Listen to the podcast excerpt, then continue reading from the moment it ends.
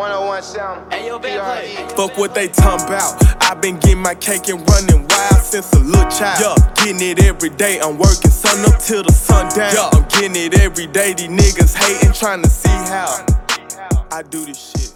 Bitch, I'm not. What's up, guys? This is Jake Carlisle, and welcome to the Capital Gains Podcast, where we share our experiences on how to flip and invest in real estate, the stock market, and all things fitness. Join us as we deep dive into the world of self-development.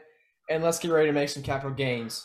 I'm joined with Chad Balsrich and Zach Mayer today. We got a full crew, so that's pretty good. And we're going to get to talking to y'all about real estate, how to invest and how we did it. So how are you guys? I'm pretty good. I'm good. How are you? Happy morning. I feel like a small child with excitement. This is comes to real estate, I'm pretty limited. Say that again? I said this will be mostly you guys talking today because I'm pretty limited when it comes to real estate. No worries. Zach's excited because one of our stock holdings, PLTR, is now above our cost for the first time in about 8 months. So it's a pretty exciting day. But Chad, you got anything? No, it was kind of choppy at the start. I'm just making sure y'all can hear me okay. Yeah, you're good. All good? Okay, cool. Yeah. All right. Well, I'll start with kind of how I got started in real estate. So I was working at a private airport here in College Station called Aspen Aviation last January 2020. Right before COVID hit, I worked there for 2 or 3 months, and then COVID slammed us. Everything locked down. I got fired, laid off, whatever. And moved back home because my parents were like, the world's ending. We're going to go into lockdown, this and that, martial law. I was like, oh, crap, I got to go home. So I went home and long story short, I ended up staying there 8 more months until I moved back here in August of 2020. But in that time, I had nothing to do. I had nothing to do but trade the stock market and watch YouTube videos. And so I started watching YouTube videos on real estate. And I honestly wanted to get into more Airbnb and rental arbitrage and stuff like that. But, obviously COVID was killing that at the time. And so, 19-year-old didn't know anything, didn't have any money and was like, I don't know what to do. Ended up not doing it. And then met Chad before COVID actually. And then after COVID, once we opened up, we just started talking and was like, hey, I've owned a house before and I want to own some rental properties, and we just kind of got started doing that and bought our first crappy little condo in Bryan. It's listed right now and trying to sell out of that one. And now we're flipping houses. So that's where we are, but that's how I got started. Chad, you can tell them how you got started. Yeah. So, kind of the same thing. I was living at the time, I guess it kind of goes back when I was in Conroe. I was doing plumbing. I bought my first house in Conroe, which I thought at the time buying any house is good, right? Like that's investing, I guess you could say, but that's not always the case, but I started that way, kind of learned the hard way. So I bought a house there, was working in Houston, always knew that I wanted to get into that investing type thing. Cause I didn't want to have to work for somebody. Excuse me, for the rest of my life. So moved back to Brenham. Still was always, interested in real estate, stock market, stuff like that. And one of my best friends, Jake, not this Jake, but a different Jake he flips houses on his own. Like he does all the work. So I was just kind of around it and saw what he was doing, always interested.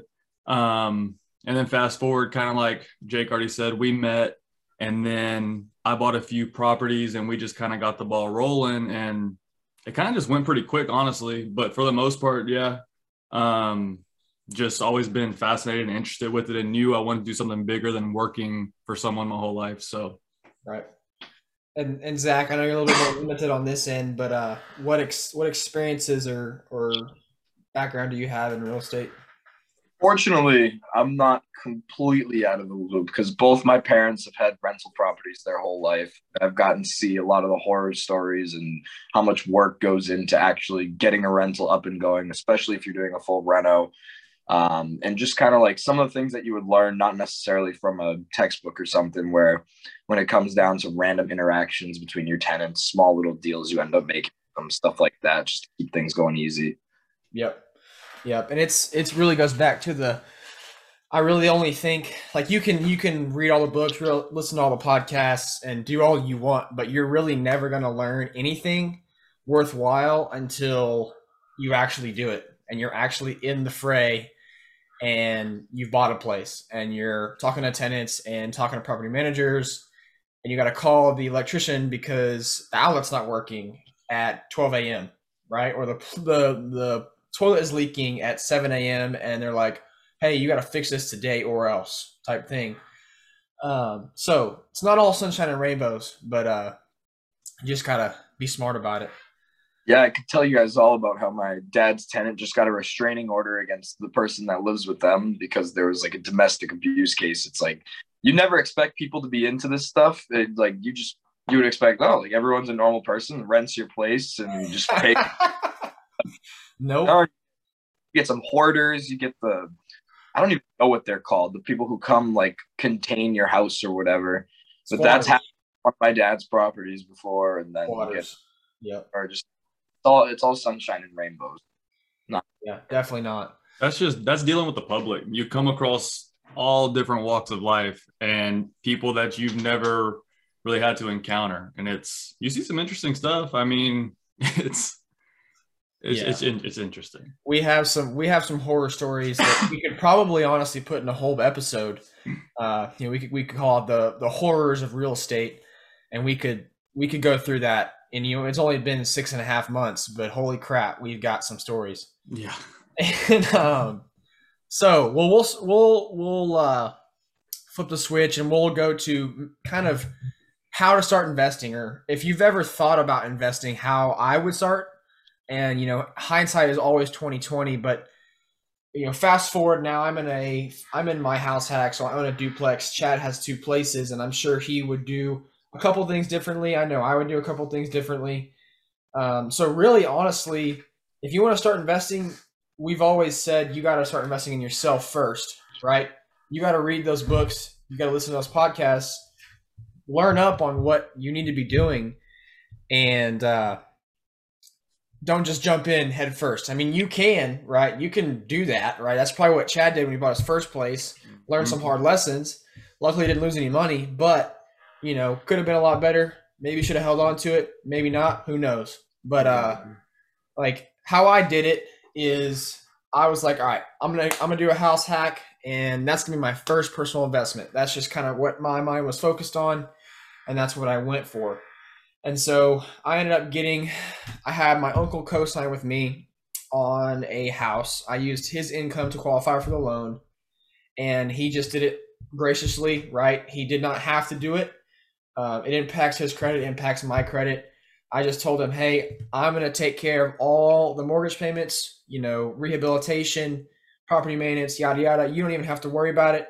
This really is just a favor for me. That's really it. And so I'm blessed with that. But that's how I got started. I got a loan with a co-signer and bought this place, rent the rooms to my roommates. And now I make pennies on the dollar. I don't make really anything every month, but my mortgage is paid. And I live for free, quote unquote, right? I don't pay rent to anybody. And after this, once I move out to wherever I go next, this will be a cash flowing rental. Like it'll probably pull me in $800 to $1,000 a month passively. And I put in 10% of that, right? I put in $30,000, and then for the rest of my life, it'll pay me $1,000 a month. So that's how I got started. Hindsight, if I was to do it again, what I would do, say I'll take my buddy Dylan, for example. He's like, dude, I want to do a house hack. And I'm like, all right, awesome. So he's like, okay, I want to do it next year. Let's do a year from now. What I would do, and what most people don't know, is if you go get your real estate license, you go buy a house on market, you're obligated 3% commission when you buy it. The buyer's agent gets 3%. And you can use a 3.5% down FHA mortgage on a single family house with a cosigner. So there's really no excuse. If you can find somebody to cosign with you, get that 3.5% down loan on the house. You can use that 3% commission. You can use that towards your down payment, and you're effectively putting down 0.05% on a whatever house you're buying, right? So let's say you bought a $200,000 house, 3-2 basic house in College Station. $200,000 times 0.005 is $1,000. I think most people that will listen to this, even if you're dead broke, has $1,000. I hope. And so if you can put $1,000 down towards your future to buy a house and live for free and have a rental, why wouldn't you, right? So that's kind of the way I would start. You know, you can start crazy different. Like I'll let Chad tell you how he bought his first one, but that's what I would do differently. I would get that 3%, buy it on market, get the commission, yada, yada. Not what I did, but, you know, going forward, giving that little bit of knowledge to people, you can get your real estate license for $500. Pass the test and you get your 3%. So I don't know what is it on that. Get your money back. Say again. What does it take buying one house to get your money back? Like, what do you mean? If you pay $500 for this test, somebody's like, that's an expensive test. Oh yeah. Yeah. If you pay $500 and you put $1,000 down from that 3%. One deal. I mean, yeah, you're in $1,500 for a house. Are you kidding me? That's stupid. You take that license and go sell one more, the whole thing's covered, and you probably profit some. Right. So. Yeah, now you're a realtor. You can go sell and buy for whoever, right? Yeah. So absolutely, it covers it. But, you know, and you gotta think of that real estate course, or maybe the house is not necessarily spending, right? You put that money somewhere and you're going to get a return. Like, you're going to get a return on that house. You're going to get a return on that real estate license. But tell them how you bought your first place, Chad. So my first one, the one in Conroe, which was I knew nothing. And I got advice from people that also, I wouldn't say they knew nothing, but they weren't they didn't have the investment mindset, right? So they were just, you buy it. The people I got advice from is your typical 9-to-5, you know, buy a house and that's your asset, which is nothing wrong with that. But I just had a different view, but I took advice from that and it just wasn't what I wanted. But anyways, long story short, bought it 3.5% down. Payment was super high, but I lived in it. I had roommates that, you know, they didn't pay a ton. I charged them really low, just mainly because it was a buddy. But it just wasn't a good investment. I sold it, got rid of it. Wish I would have held it because I could have sold it for a crap ton now.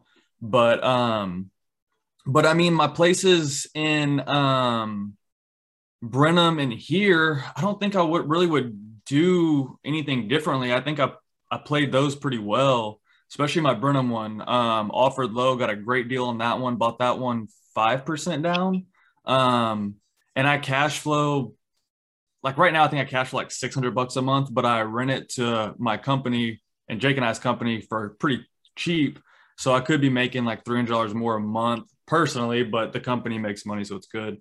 And then what I did with my one in College Station is I bought it 3.5% down with my girlfriend, and I actually, I don't know how to put it. Like, we bought it together, right? But it's on my name, but I added her to the deed. So we split everything. But I let her, you know, we just purchased it together. So that's kind of how I bought mine. I don't really think I would change anything on those. Maybe the only thing I would change is instead of buying this duplex, I should have bought a fourplex, which I'm about to do anyways. Now I'm in the process of buying another property. But so kind of what Jake said, like getting started. I mean, so everything that he said hits the nail on the head. That's like that's great advice. But I guess if you take it back a step further and think of like the bigger picture, like not everybody is as fortunate as Jake being able to have an uncle to cosign, or me being able to have a dad to cosign so I can buy another property. Because if it wasn't for him, I wouldn't be able to buy another fourplex. I'd be screwed. So we have, you know, family that's willing to help and, you know, contribute to things like that. So let's say you have none of that, you're dead broke, you're on your own. First thing, in my opinion, that I usually wouldn't necessarily give this advice because I'm about working for myself and I don't really want to recommend, what's the word? I don't know. I wouldn't recommend, you know, just putting yourself in a company and working your life away at a company, you know, build something for yourself, but it's really a process. So in order to get qualified for a loan, you're going to have 2 years work experience. So you're going to have to be able to provide 2 years worth of, work history. Yeah. Payment. So you're going to have that, and you're going to have the down payment. So it's going to take you, you know, you got to really think long-term, like, okay, I want to buy this property. So I got to start here, and it may take me 2 years if you don't have the work history, but use that 2 years to save up your money, you know, get the down payment, and then you can do it. So it's really a case-by-case scenario, but if you don't have the resources and you're not fortunate, you know, to have family or somebody to help you out, that's how you're going to have to start. Yep. That's really the only way to do it when you're on your own. There's not much else you can do. Because, you know, if you don't have an uncle that is willing, or a dad that is willing, then you gotta pull out your bootstraps, just maybe wait a little bit and get her done. But, you know, there are a few other ways to invest as well, that aren't necessarily, you know, conventional or usual. Like, there's creative financing. There's also, let me see. Okay. Never mind. Let me go back to my notes real quick. Well, you do that. The one thing I do want to say to everyone is these loans, the work experience that you need, you don't have to be like working some 6-figure job or even $70,000. They literally just want to see that you're making consistent income so you can make those payments. And you could be like me and literally work at FedEx. Like, it doesn't need to be anything crazy. So never think it's out of reach. And like we said on the stock podcast, patience pays. And in a way, it's the same concept here. Yep, absolutely. And that's like, you know, another big thing too is debt to income. So if you have an expensive car payment and all, you know, and you don't make a ton, you got to think about those things, because debt to income really does affect it. Like, here's a good example. So I own, this is kind of embarrassing, but I own 2 properties. I have a car payment, but it's super low, but I don't work anymore. So I went to go try to get a credit card at Best Buy to buy a computer. I got declined. I have a 760 credit score. You don't work traditionally anymore. You don't get W-2 anymore.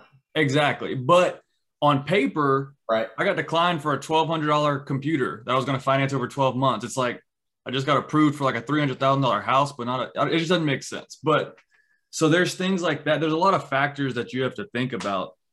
And that's one of them. Like, for instance, my dad, he has literally no debt. He has an 800 credit score. I'm not going to say how much he makes, but it's not a ton, you know, it's a normal income. He just got approved. I got him approved for a $400,000 place. So it's really, there's a lot of factors to it, but you don't have to make, you know, multi 6 figures to get approved for a decent amount. Yep. We all podcasts on the game that is improving your credit score. It's so funny how each of the factors that go into it are contradict to each other and really force you to kind of like play a more long game. Yep. Where it's like, and certain things are weighted at certain like rates, for example, like the amount of inquiries and average length of credit, meaning say you you can buy credit cards with an annual fee, but say you have 3 credit cards, you opened them up, one at time 0, one at time 7 months after that, and the other at 2 months after that second one. They look at your oldest card and not necessarily your average, or they look at your average length and not necessarily your oldest card. And yep. Average length, your score comes down, but it's like your score also goes up for increasing your available. So, really kind of a weird thing, but understanding it definitely helps. And it also makes you realize that you don't need a ton of money to have a really good credit score and get approved for loans. Nope, absolutely not. And that's, the credit is honestly almost an even bigger deal, because if you don't realize it, you can screw up your credit really bad by not doing much. Especially when you're, yep. You're looking card statement and you're like, oh, I didn't pay $50 these few months. It's like, they don't care how much it was. They just see that you're late. Yep. Missed payments, terrible. See a lot of friends coming up and asking me at college. They're like, hey, can you look at this? And they show me their credit card statement, or they're trying to fix something or set up like automatic payments or something like that. And I'm like, dude, you haven't paid this like $200, like to some it's significant, to some it's not, but like a relatively in the span of your whole life, insignificant balance. And I'm like, dude, you got to pay that. And they're like, why? It's just a couple $100. And I'm like, yeah, now you're sitting at like a 580 right now. Nobody's ever going to give you money. Yep. Yep. And so that's kind of one of the biggest things. And now not to say you could still absolutely invest in real estate with bad credit, right? Like I'm a big advocate of like, if somebody says no to something you want, go figure out how to get it, right? And so me and Chad wanted to invest in real estate, right? We wanted to go buy investment properties, wanted to flip houses, do this, do that. We don't have no money. And we haven't flipped the house. So somebody who has a bunch of money ain't just going to go give us a bunch of money to flip a house, right? At no interest. And so we got lucky. We rubbed shoulders with a real estate agent here that helped us out a lot with hard money, got us in contact with some private lenders, essentially. Kind of use it as a hard money loan, but it's private money sort of. And so we got to buy houses, zero down, full rehab all the way. And so they didn't look at our credit, and we literally got to buy two houses at the same time and flip them with somebody else's money and sell them for a profit later on, right? And so if somebody tells you, hey, I don't have enough money to start investing, they just don't know that that's out there, right? It's out there. You can do it. You just got to do some research. You got to figure out how to get there and not just like, I got to wait 2 years. I got to do this. I got to do that, right? I was not about to wait 2 years getting my first house. Yeah. That's just kind of how I roll. But that too is like, it's all depends on how much you want to risk it too, because like some of the stuff that we're doing, it's like, it can be risky. It is risky. Yeah. So, I mean, I have some people tell me the stuff that we're doing is like, dude, y'all, I don't know how to, you got a pair on you to be able to be doing what y'all are doing. And so Jake and I, we're just like, dude, what the hell are you talking about? We're just flipping out. To especially like looking at the both of you guys, a lot of people don't understand that you can take big risks if you have the discipline to actually follow up with everything, because people don't have the knowledge, but more importantly they don't have the confidence that it's like because they got the bank telling them and they don't have any of the understandings that you do, and they're like, oh my god, the bank says if I don't pay this at this time and if I miss one and then XYZ, I'm going to default and then I'm going to go into more all these random things that sound terrifying.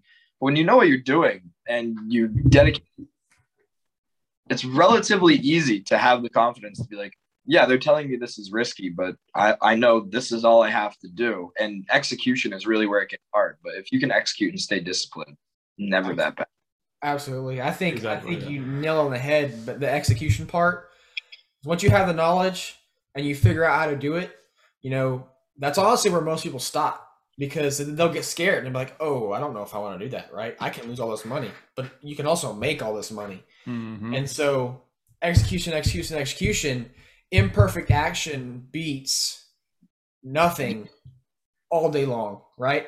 I would almost rather flip the house, lose $5,000, gain a bunch of experience, and then do it again, rather than save myself, not flip the house, don't lose the $5,000, and then not know anything, right? Then I can go to the next one and be like, okay, why did I lose that $5,000, right?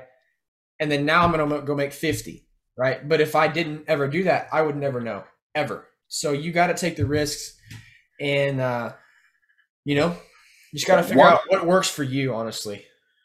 I think the best analogy to help people understand what kind of we're talking about, because you hear all these podcasts and stuff like execute, execute, execute. It's just like losing weight. everyone knows how to lose weight. Eat your vegetables, eat good foods, and don't drink soda, eat a bunch of shit all day. And yeah. Go, you don't have to do a crazy workout routine. Go for a damn walk every morning, maybe jog some days. Literally nothing crazy. We all know this, but look at the country. Everyone wants to be skinny. And I'm not talking about anyone with some sort of medical condition that prevents them from losing weight.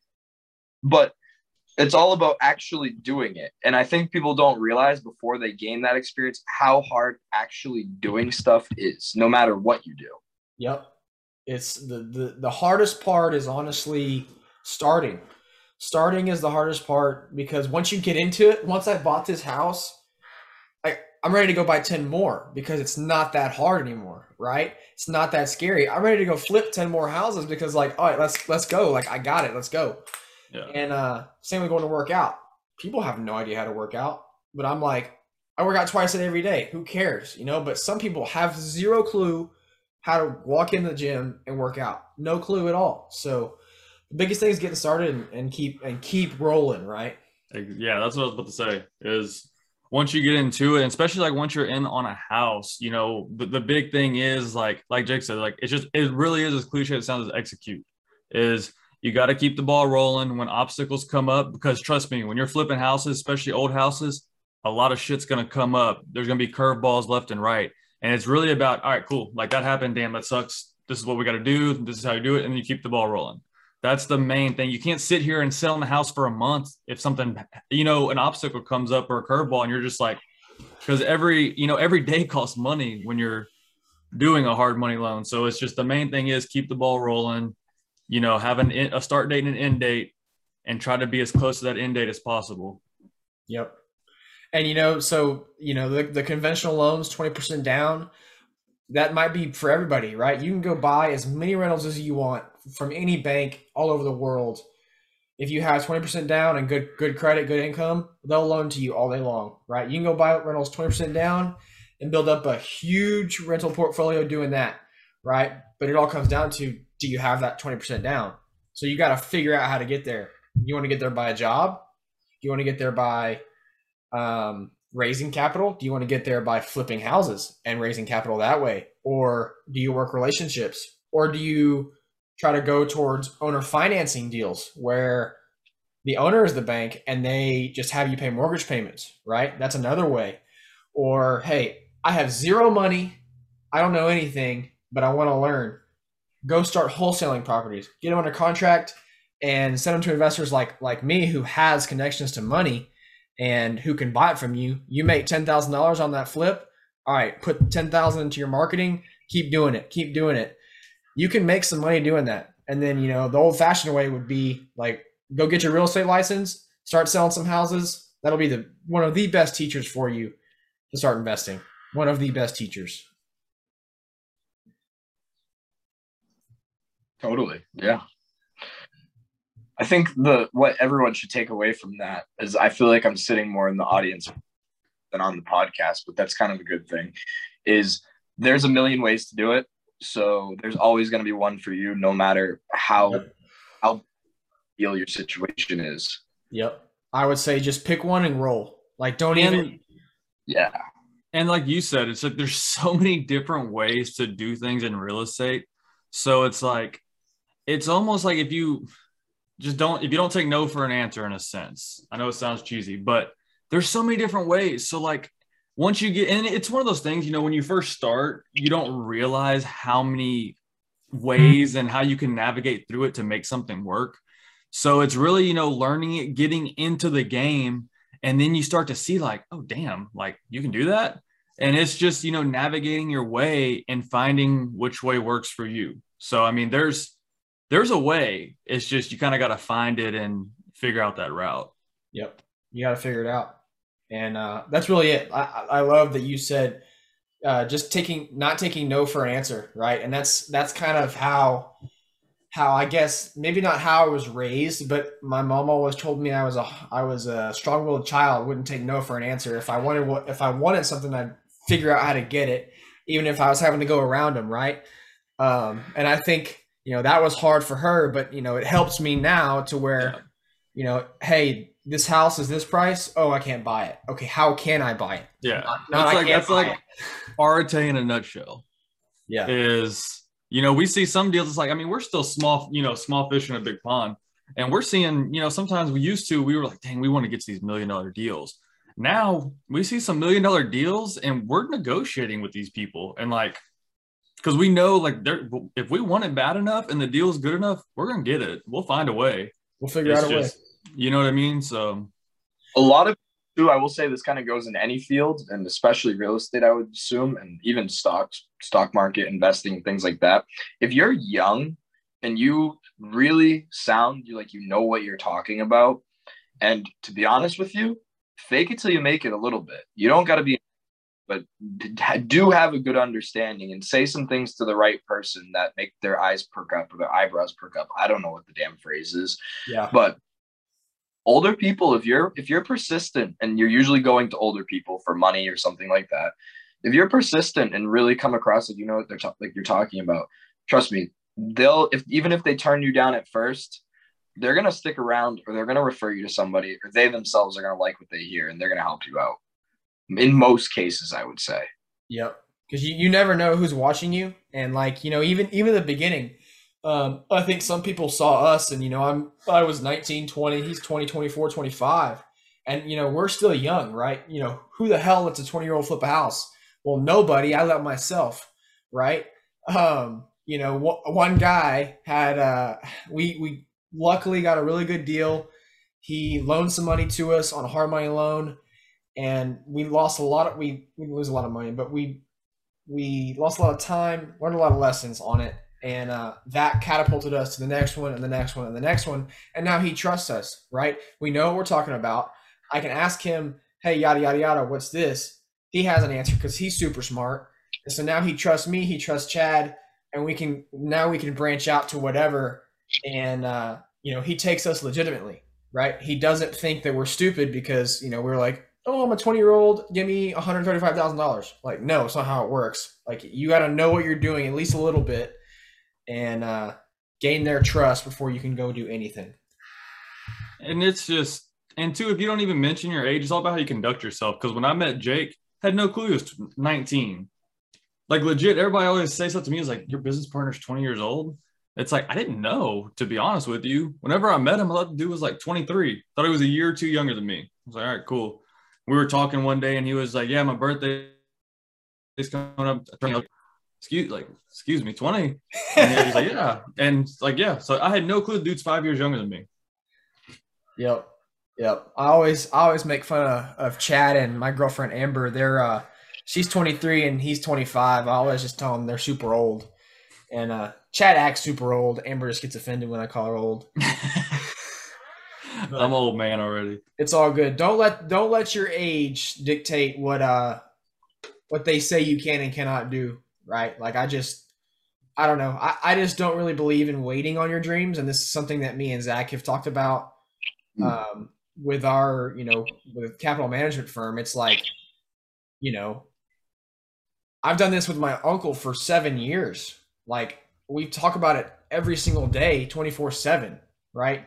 So if I can talk to Zach and we can do our good research, go to school, learn, do whatever, make us, you know, kind of an authority, sort of. We have some knowledge in that. And if we are 95% better than everybody else, you know, we have a leg to stand on, even if we're young. I think one thing I want to leave everyone off on is that the earlier you gain credentials, the easier it is to create a gap between you and your peers. Most people, I know for my own personal, like, whatever we want to call it, like, most people my age don't have or are not going for a Series 65. They won't get this, or a Series 7. And for those who weren't listening, that's to become an investment advisor, whether independent or at a brokerage. Most people aren't getting that till after they go to graduate school or during graduate school. So if you want to start your own business, and you can differentiate yourself a lot early on, think about how valuable those 2 to 3 years are and how much you can get done that all of these people are waiting till they're graduated for. And the same goes with what you guys are into, real estate, getting your license early. it just puts that much space ahead of you. And then when you are in this pool of fish of everyone graduating, hundreds of thousands of people across the country trying to do the same thing as you, people who do have substantial capital and substantial resources are going to pick you because you have so much more experience under your belt and everything else that comes along with it. Yep. So never be afraid to start early. Yep. I don't know how many guys that I've met here at A&M that are honestly in the same exact major as me, ag major, where they focus in finance and real estate. And they're like, yeah, dude, like I want to do stock market. I want to do real estate. Like after this, like that's what I want to do. I'm like, that's cool. Like, what are you doing right now for it? And they're like, oh, I'm just going to school. Like, okay, that's great. What else are you doing? They're like, oh, nothing really. Right. I'd like to get started. And, I help all those guys out, but like you got to start. Like if you want to stand out in anything, I don't care what it is, it's in anything, you need to start now. Or once you get to graduation, everybody's going to get their Series 7. Everybody's going to be a real estate agent. Everybody's going to get internships at brokerages and real estate brokerages and anything like that. Right. So you got to separate yourself. You know, you could go do the same thing. You could go be internship at a brokerage or a real estate brokerage. But let's say you've had your real estate license for 2 years or your Series 7 for 2 years, and you're the only one in the pool of 100 people that has that, they'll hire you all day long. I'll take you up a notch even. So I go to Babson College, for those who don't know, I'm here. And we're fortunate enough to have a lot of guests and alumni come in from Big Four finance, things like Goldman Sachs and all of those things. And they've come in and told us that we get tens of thousands of resumes of someone who just went to school and has the same degree, and maybe they do some random extra stuff that nobody really cares about, that maybe their school encouraged them to, or they feel inclined to do because it seems like it'll get them ahead. These people who are senior analysts, C-level at these firms, are telling us, I would much rather see, if you're going for investment banking or investment analysis, things like that, because that's what I can speak on more. They're all saying, if you come in here and you have 2 years of experience and you can show us a portfolio and the trades you make and the research behind them and everything that comes along with the actual experience, and you have the degree on top of that, they're like, yeah, you're getting a job 10 out of 10 times. And they even said, say you're doing real estate investing, we don't care if you lost money. I mean, if you lost money over an extended duration of time, they're like, yeah, maybe there's something wrong with you. But you see that you lost money and saw a progression into profit, and you're not even graduated college yet, and you have the same degree as everyone else, they go, yeah, guess what? You go to the top of the pile. So even if you're not an entrepreneur, and there's nothing wrong with working a normal job, if that's what you prefer to do, still go get that experience and be a little bit of an entrepreneur when you're younger, because that's what's going to be that job that you want anyway. Yep. And I can think of one guy that I know that has kind of branched out there and actually gotten his license while going to school. I'll plug him in. His name's Landon Monday. He works for the Real Estate Ranch out in Midland. He did a big internship this summer in Midland and got his real estate license, and he's still going to school. And he's also still training for an Ironman with one of our buddies who works in an investment bank or investment firm. And so yeah, I talked to Sam too. We're going to get him on here. Good deal. That's going to be really good, actually. Zach, you'll like that. But like that dude, when he goes to do whatever he wants to do, I'm not really sure what he wants to do, but he has his real estate license. I'm not sure what his major is, but it's probably in finance or real estate or something like that. So when he goes to get hired or open his own business or something, he's going to stand out because he got his real estate license at 21 and not 24 after college, right? Like everybody else. If you want to be like everybody else, you do what everybody else does. If you don't want to be like everybody else, you better start doing the opposite of what everybody else is doing, right? So that's my 2 cents. Couldn't agree more. All good? You got anything else, Chad? That is it. I was just texting Daniel back. There we go. Daniel's our contractor. He's finishing up one of our flips right now, so we'll hopefully that'll get listed up this next week. So be on the lookout for that. But if y'all don't have anything else, I think this was good. We can we still got so much more to talk about, but we gotta keep it lower. So I was saying it's about 10. We gotta get to Navasota. Yep. Anything else, Zach? That's always fun. Yeah, you got anything else? I'm good over here. Awesome. Sounds good. All right, guys. Thanks for joining us today. If you got value from this show, please share it, give us a review. And really, like, if you got value from this, if you have always wanted to start investing in real estate, and you have any more questions, hit us up. We will all answer. All right. We will all help you out however we can. Zach on Instagram, me on Instagram, Chad on Facebook. If you have our numbers, hit us up. Give us some questions, recommendations for the podcast, stuff like that. And let's show the world how to make some capital gains. Yes, sir. Peace. 101 sound. Hey, yo, bad fuck what they talking about.